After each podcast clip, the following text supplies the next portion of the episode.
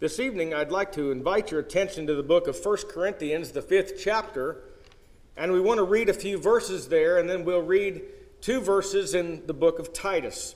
1 Corinthians chapter 5, and beginning in verse 1. The Apostle Paul said, It is reported commonly that there is fornication among you, and such fornication as is not so much as named among the Gentiles, that one should have his father's wife. And ye are puffed up, and have not rather mourned, that he hath done this deed might be taken away from among you. For I verily, as absent in body, but present in spirit, have judged already as though I were present, concerning him that hath so done this deed. In the name of the Lord Jesus Christ, when you are gathered together, and my spirit, with the power of our Lord Jesus Christ, to deliver such an one unto Satan for the destruction of the flesh, that the spirit may be saved in the day of the Lord Jesus. And then in verse number 11, Paul says, But now I have written unto you not to keep company. If any man that is called a brother be a fornicator, or covetous, or idolater, or a railer, or a drunkard, or an extortioner, with such an one, know not to eat. Now, in the book of Titus, the third chapter, we'll read verses 10 and 11. A man that is an heretic after the first and second admonition reject, knowing that he that is such is subverted and sinneth, being condemned of himself. This morning, uh, as a quick review, we talked about what do we do? What does the child of God do, and what does the church do with reference to one that has sinned against another personally. We talked about what Jesus said. Jesus said, If thy brother trespass, in the King James Version it says trespass, and that word means sin, that if your brother sins against you, you're to go to your brother, and between the two of you, and only the two of you, you are to rebuke or reprove your brother. And Jesus said that if he hears you, you've gained your brother. But if not, the second step would be to take one or two others, and if he neglects to hear those folks, then it goes before the church. And if he will not hear the church, Jesus said, Let him be as a heathen man and a publican. But tonight, for a little while, we want to talk about what does the church do when one is guilty of the immoral acts that are described in 1 Corinthians 5, and what do we do with a heretic? And what is that? A trend prevails among churches in the religious world today to have unrestricted fellowship within its members. If the members are immoral, immoral in business, social life, or in their physical relationships, or if they're living ungodly and unrighteousness and unrighteous in any fashion, they are deemed worthy of acceptance if they are inclined to be religious. If we do not accept such, we are considered to be narrow, bigoted, prejudiced hypocrites. We are charged with being unwilling to prove encouragement to the very persons who need it the most. In fact, unless we receive them with open arms, we are considered to be less worthy than they. This truly is a sad commentary on our society in general and on the modern religious attitude specifically today. The church at Corinth had its trouble along this very same line. Not only did they have a member who was guilty of practicing fornication, but the rest of the members were proud of the fact that they were so open minded that they could embrace such people. It was bad enough to have one that was a member of that congregation guilty of the things that he was guilty of, but it's even worse, as the great apostle Paul would convey to them when the entire congregation, the entire group, were not willing to do anything about, not disturbed about, or even they were puffed up about their condition. At the very beginning part of 1 Corinthians chapter 5 and verse 1, Paul says these words.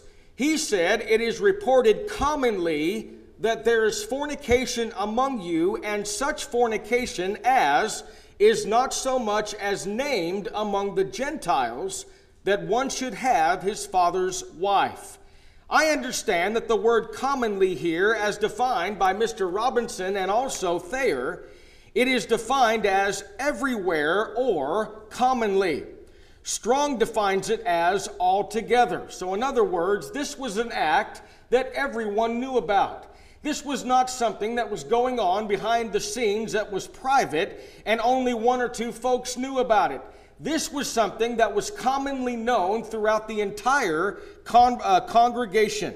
The Revised Standard Version renders this verse like this It is actually reported that there is immorality among you, and of a kind that is not found even among pagans, for a man is living with his father's wife. The word fornication in our text is defined as illicit relations of a sexual nature, according to Thayer. It is defined by Strong as harlotry, which includes adultery and incest. Historically speaking, we are told that acts of fornication were prevalent among the Corinthian Gentiles. However, the specific act that this brother was guilty of was something that was even considered among the Greeks and Romans, those pagans, as something that was infathomable. There was no one that would be guilty of such things, even when they would support other forms of sexual immorality, because this involved a man and his father's wife, and that is considered to be incest.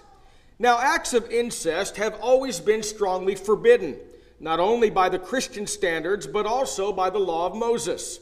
Moses said in Leviticus chapter 18 and verse 8, the nakedness of thy father's wife shalt thou not uncover. It is thy father's nakedness. The same instruction is also repeated in the long ago in the book of Deuteronomy, the 22nd chapter, and in verse 30, where the Bible says, A man shall not take his father's wife. Under the law of Moses, the penalty for such hideous sins was nothing shallow or nothing short of death. In Leviticus chapter 20 and verse 11, the Bible says, The man that lieth with his father's wife hath uncovered his father's nakedness. Both of them surely be put to death, their blood shall be upon them. The Apostle Paul says that even the Gentiles would not have even done this. Surely, not even the Gentiles would have their father's wife. You know that word have there, that phrase, have their father's wife? That phrase is translated from the Greek, from a Greek phrase which means to have or use a woman unlawfully as a wife. That's what this man was guilty of. He was guilty of having a woman unlawfully as a wife. I believe that the phrase, his father's wife, though, refers to someone other than his mother.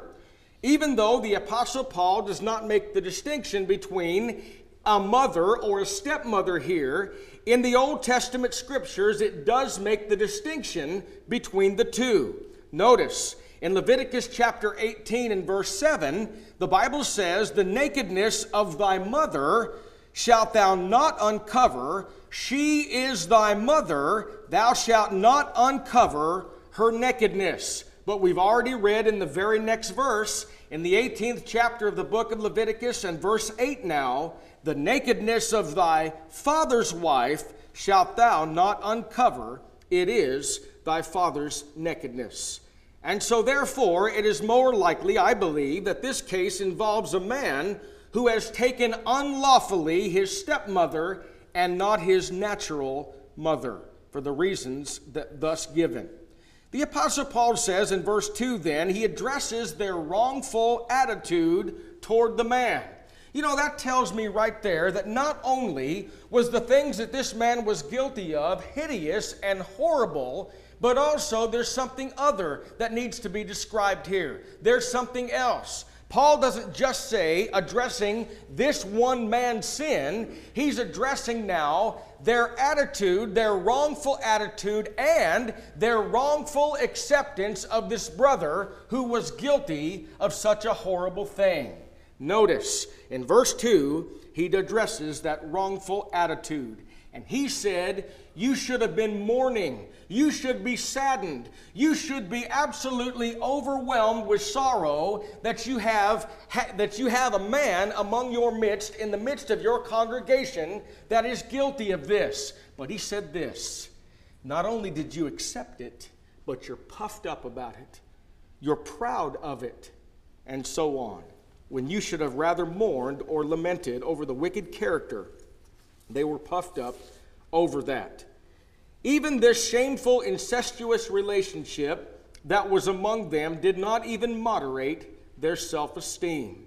Paul then says, I am absent in body, but present in spirit, and therefore I have judged already as if I were present. Let me just notice with you something uh, here about this verse. Some scholars said, well, what Paul was saying is, is because he was an inspired man, inspired by the Holy Spirit, he could be absent from body, away from that congregation, away from their midst, and be able to judge accordingly as if he was there. Other scholars says that what he was saying is that he was saying that this is so obvious you should have seen it. It's as clear as the nose on your face. You should have been able to discern in this matter. You should have been able to judge in this matter, but you have not. And so, what he's saying is, I am outside of the body where you are. I'm not present with you. I'm present in spirit, and I've judged already like I was there. Either way, it's quite obvious that they should have known what to do. And if they didn't know the steps of discipline, they surely should have known to reject this man for doing the things that he had done. And as a result of this, the Apostle Paul pronounces the sentence by the authority of Jesus Christ. The first specification, though, there are three things we got to notice. The very first specification is it's to be done when they, the church, are gathered together. You know, this teaches me tonight that no final act of discipline can be done except when the church has met together. Now, what time or place that this is, whether it's talking about, uh, some scholars said it's talking about when they would normally come together in the assembly. I know one thing. I know when they all came together in the assembly, that would be acceptable because that would be a time when they all came together. Whether Paul was saying have a separate meeting and all of you come together, we really don't know. What Paul is saying is the very first thing specified is you are going to pass down this judgment to this brother when you are come together as the body of Christ. When the church has come together, that's the time that you're going to do this. Secondly, and when they would do this, the Apostle Paul informs them that his Spirit will be with them in this great and solemn action which would be true of all congregational actions that are according to apostolic teaching. And that, ladies and gentlemen, would apply to you and I today. Thirdly, moreover, this action would be backed up by the power of the Lord Jesus Christ, so that it could never be considered as an act of personal revenge on the part of the brethren. And so here comes the verdict. He gave the specifications and now comes the verdict. This is the verdict that Paul is going to pass down that must be made by the congregation also to coincide with what he said in the second letter in 2 Corinthians 2 and 6 that it may be the action of many. Notice, this form of discipline is the action of not just one man, not just two men, but this is the action of many. It's to be done congregationally when they come together. Now, here's the verdict. Sounds rather harsh, doesn't it? Here's the verdict Deliver such an one unto Satan for the destruction of the flesh. This phrase, according to Thayer, is to give over into one's power or use. That's what he's saying. Deliver this one into the use or power of the prince and power of darkness, the prince and power of the air, being Satan himself. Mr. Thayer further explains it in this place as follows. The phrase seems to have originated from the Jewish formula of excommunication. Because when a person is banished from the assembly, he was regarded as deprived of the protection of God and delivered up to the power of the devil. What's the idea? Very simply, the idea is that by expelling him from the congregation, it may cause him to realize the terrible condition that he is in on account of having lived for the gratifications of his fleshly desires, and as a result, he will be his crucifying of the flesh with the affections and lust, as Paul said in Galatians chapter 5 and verse 24. Let me just insert something here, as we did on a number of occasions this morning. Let me just insert here the idea is to restore the brother. And by the way, what seems to be very harsh and what would seem to be absolutely ridiculous in the world's eyes today, especially in the religious world, for the church to take a stand such as that, I'm going to tell you something. It worked. And if you read Second Corinthians in the second letter, we find that this brother repented. And I'll tell you something, this is God's plan. Now, man's wisdom, I might think, no, wait a minute, that might be a little harsh. I think I'll just do it this other way. That's what man thinks. God's way worked. God's way does work. But there's another reason too, and I'll get to, you, to that a little bit later of why we would put one outside of the congregation for that. The phrase delivered unto Satan is not anything new by Paul. Paul used it another time, you remember, in 1 Timothy chapter 1 and verses 19 and 20, where he says, holding faith and a good conscience, which having, which having, which some, having put away concerning faith, hath made shipwreck, of whom is Hymenaeus and Alexander, whom I have delivered unto Satan, that they may learn not to blaspheme. That's the reason they needed to learn something. They needed to change their ways. So he said, He delivered them over to Satan. He rejected them. He separated himself from them that they might learn a lesson. A lesson is this the lesson is for him to repent, stop doing those things, and be saved in the day of the Lord. The obvious outcome that Paul desired is that the brother would, because of the church's actions, repent and put himself in a position to be restored to the fellowship of the saints, where he can so live that his spirit or his immortal being may be saved when the Lord comes again. Next, we find that these Corinthians were so full of pride over their supposed strength that they seemed to think that a simple case of wickedness would not hurt them spiritually. But then Paul uses the illustration of leaven to show how this complacent attitude was wrong. And in this illustration, it would certainly make sense to all those that would understand a little something about leaven. Now, there was enough Jewish Christians in the area, they'd understand about leaven. You know what else? There were Gentiles that were watching Jews when they were practicing under Jewish law to understand also the Jew and leaven. And they would understand phrases like purge out the old leaven. They would understand that about getting rid of leaven. Someone that would bake something would know this too. And I think that's what Paul's message is here. Notice, if you're going to make a loaf of bread and the bread is going to be this big, you don't have to have leaven that is this big. You only have to have leaven that is ever so small, and it will leaven the whole lump. It will expand, it will grow, and it will overtake it, and it will make the entire loaf rise. You see what he's saying? He's not talking about bread, is he? He's saying that something that you people are looking at that you don't consider could harm you or hurt you as the body of Christ in any way because this is just one offense, one offending brother. You are looking at this like it could not harm you or hurt you, but let me tell you a little something about leaven. And that's what Paul gives as an example. Oh, they could understand this. They could understand this greatly. Likewise, one bad character who is permitted to remain in a congregation will finally defile the whole body. You know, this coincides with something he said later in this letter.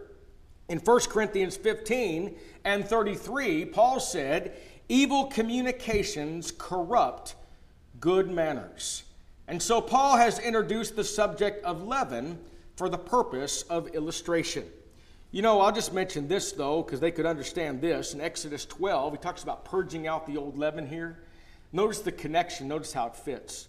You remember that at the time of the feast of the Passover and the seven days following, the Jews were required to put away leaven out of their houses. Exodus 12 and verse 15.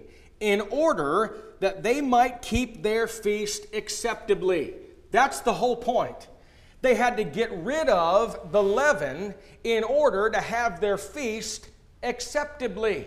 What's he talking about now? He's talking about doing something. You got to do something now. You, as the body of Christ, you, as the church at Corinth, must do something in that your feast or your service will be acceptable to.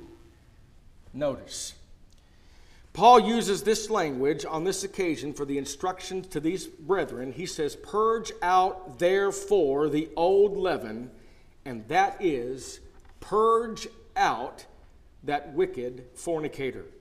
And when they would do that, they would be a new lump, meaning the church would be free from the leaven of this wicked man, and in so doing, they would become fit for the service of our Lord and Savior Jesus Christ, having now the congregation become unleavened. I know sometimes we don't think that outer influences affect us so, but they do.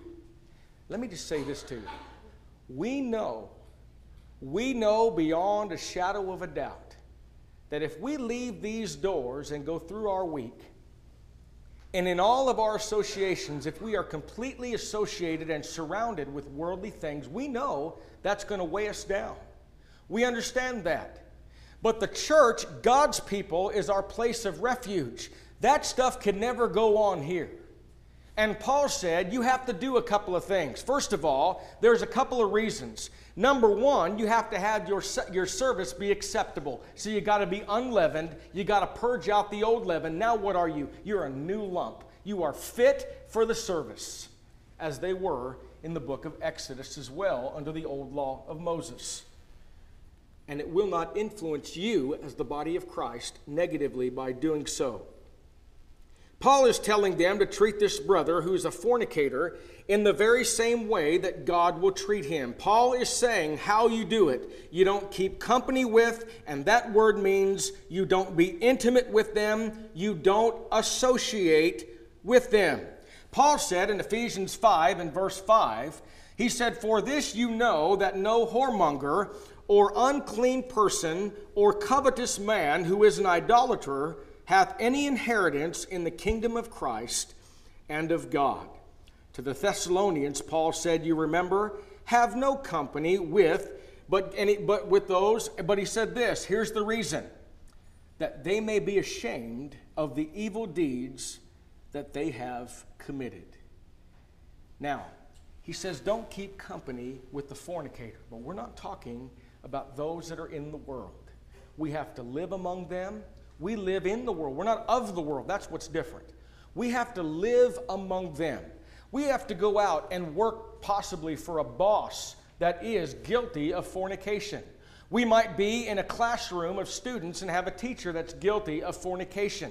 We may have all manner of associations in the world that we have no say in, that we have to do something with them or have something to do with them in our daily lives.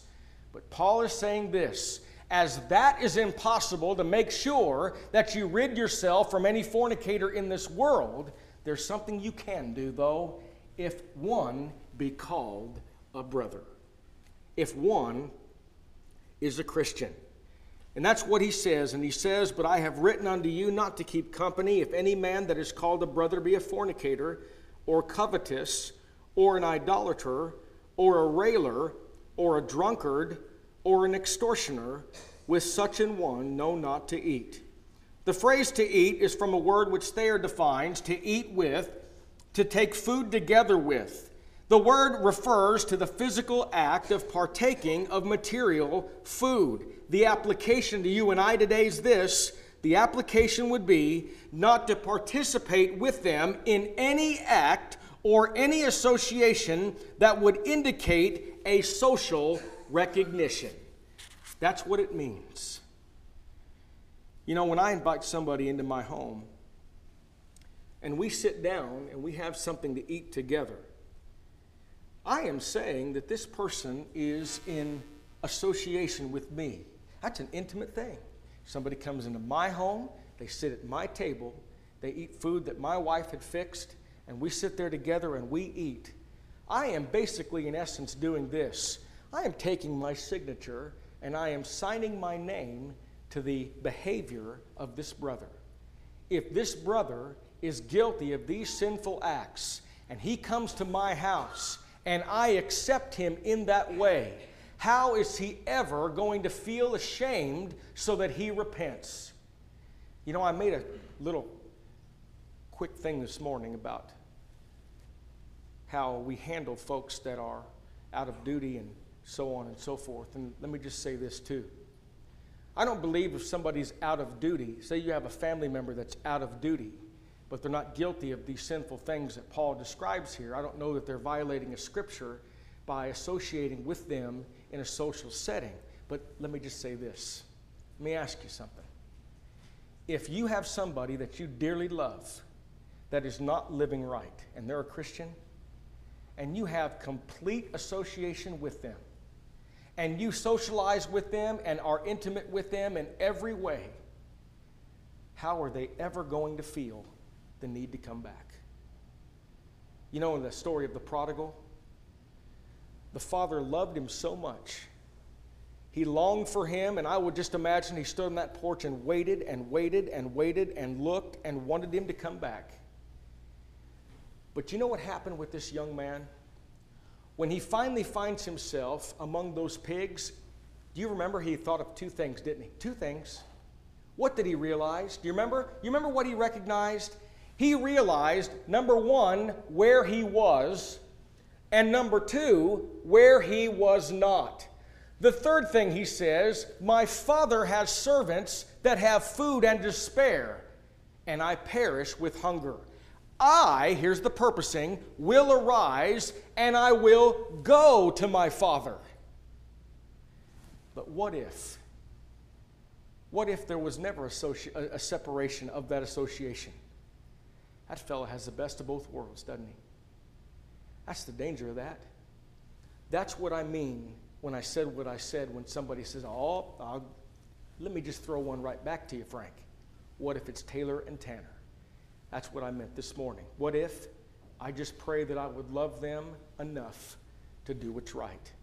And just maybe, just maybe they will feel the separation and come back. You know, I, if you want to know who the greatest kids in the world are, I'll, I'll tell you later. You know how I feel about those little guys of mine. And as a preacher said one time, I may lose my kids to the devil. And I hope and pray that doesn't happen, but it will not be before the fight. And I'll tell you something if they get the best of both worlds, we give them absolutely no reason to return. That's why, folks, not out of hatred, out of real love. Real love. In conclusion of this chapter, Paul clearly exp- explains the course of action that the congregation is to take toward a brother that's guilty of immorality. Six things, real quick. Take him away from among you, verse 2. Number two, deliver such an one unto Satan, verse 5. Three, purge out the old leaven, verse 7. Four, not to keep company with him, verse 9. Five, with such an one know not to eat, verse 11. And finally, verse 13, put away from among you that wicked person. The removal of this immoral person has a twofold purpose. Number one, it's done to keep the church pure. And that's what we're a part of, folks. And we need to keep it pure. We need to keep it acceptable. How do we do that? We get rid of any old leaven. Number two, as we've said, that he might recognize his error and thereby be saved in the day of the Lord Jesus. Incidentally, I'll just say this Paul refers to this man again in the second letter. Pretty harsh here, isn't it? You know what he says when he repented? You accept him, you love him, you forgive him, that he might, be, might not be overtaken with overmuch sorrow. Listen, folks, when somebody makes it right, we need to embrace them, encourage them, strengthen them, and do whatever. Guilt's a horrible thing. I was studying with a young lady this week, one of our new members, and she said, sometimes the guilt just doesn't go away. When somebody has things in the past in their life that they're not proud of, they know they're forgiven. But sometimes the guilt just doesn't go away. Well, listen, if God can forgive me, I need to forgive myself. That's, a, that's not a very strong suit of mine, but as they say, that's a whole nother Oprah. It's a whole nother deal. But I'm working on that. But sometimes the guilt is so strong, it can overcome us, even though we know we've been forgiven. So, what do we do, brothers and sisters? We embrace them, we love them, and we encourage them because now they're doing that which is right. Quickly now, one more thing that Paul talks about in Titus 3. He talks about a man that's a heretic. Wonder what that is. A heretic. A heretic, Paul says, first of all, in verse 10, a man that is a heretic after the first and second admonition reject, knowing that he that is such subverted and sinneth, being condemned of himself. This word heretic appears only this one time in all the New Testament scriptures. The words heresy, though, or heresies, are found in other places of Scripture in the New Testament, like Acts 24 and 14, 1 Corinthians 11, 19, Galatians 5 and 20, and 2 Peter 2 and verse 1. Mr. Vine defines heresy as that which is chosen, hence an opinion, especially a self willed opinion, which is substituted for submission to the power of truth and leads to division and formation of a sect or a party. It carries the meaning of choice, and the word denotes a person who chooses to follow erroneous opinions at the expense of the unity of the body of Christ.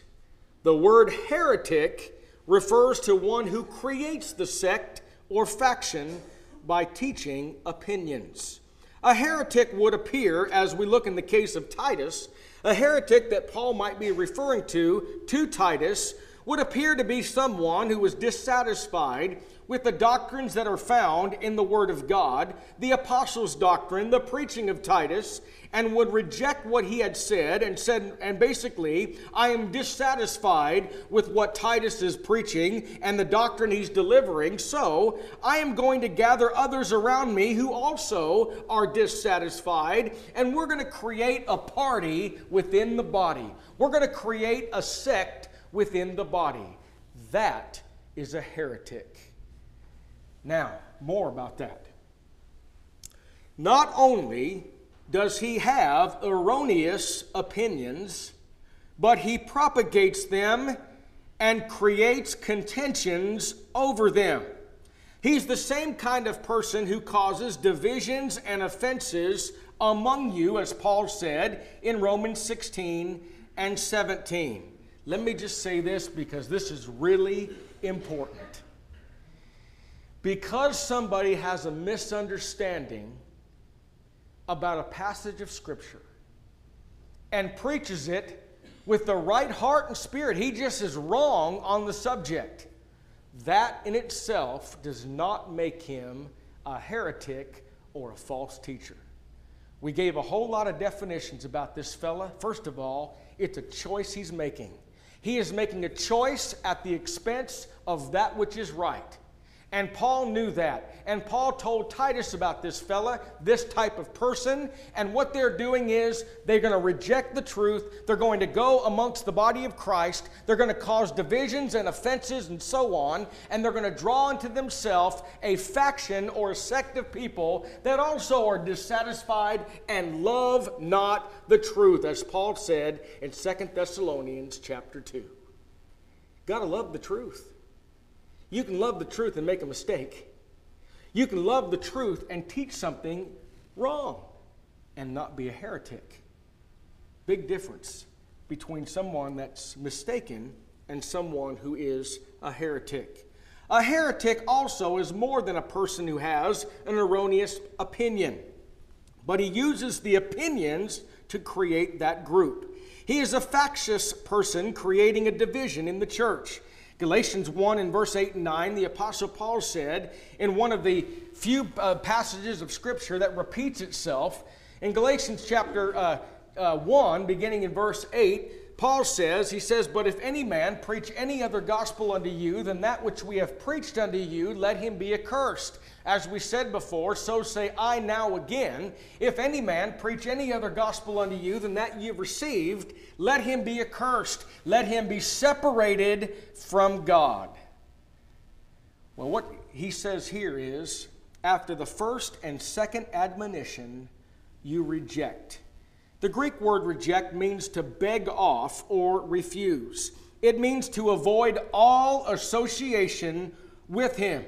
Paul is instructing the church to refuse or turn away from the one who would create the faction. The congregation would no longer extend a hand of fellowship to him as a faithful brother. Paul says these people are to be marked and avoided, Romans 16 and 17. Paul tells Titus to admonish twice. Then, if he remained factious or continued to foster division, he was to be shunned and avoided. And then in verse 11, in verse 11, he says, Knowing this, knowing that he that is such is subverted and sinneth, being condemned of himself. The word subverted means this. Here's the reason. Here's the reason. The word subverted means to turn aside from the proper course. That's what that word means. If I am sub- subverted, it means I've turned, by way of choice, by definition, I have purposely chosen to turn from the proper course. And there's only one proper course. Now, something else. If I've turned from the proper course, it means I'm heading in a direction that I am lost without hope until I what? I change the course. I change my course of action. And as long as I am subverted, turned from that, and heading in that direction, there is no hope. So something desperately has to be done. I have to be woken up that I might return and get on the proper course. Nothing outside of the proper course can be right. It follows that when a man leaves that course, he sins, as is here stated. And finally, finally, get this he is condemned of himself.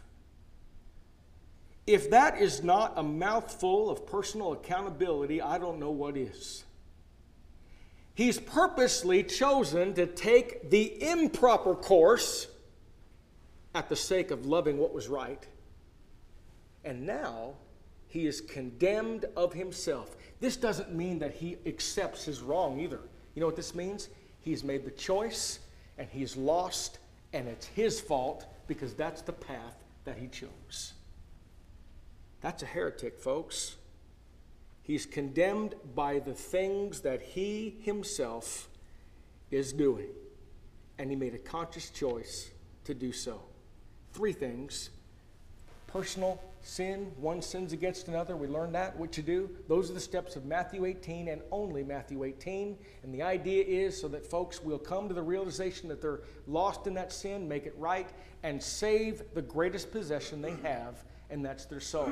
One that's living in an immoral, uh, in an immoral environment, one that's doing immoral acts. 1 Corinthians 5, we notice exactly what we're to do there too. We're to reject those and purge out the old leaven so that they will see the need to come back and also keep the body of Christ pure. And finally, the heretic who's chosen this path after the first and second admonition reject. You know, Bible talks about God is love. Bible talks about wonderful things. It does. But it also talks about disciplinary things as well. Let us never embrace wrong at the expense of doing that which is right. We thank you for listening to our podcast put on by the Church of Christ at 2215 Planz Road in Bakersfield. If you would like any additional information, or you would like to receive a free Bible correspondence course by mail, please email us at info at churchofchristbakersfield.com. Our service times are Sundays at 10:30 a.m. and 5 p.m and Wednesdays at 7:30 p.m. Please make plans to join us. We would love for you to be our honored guest.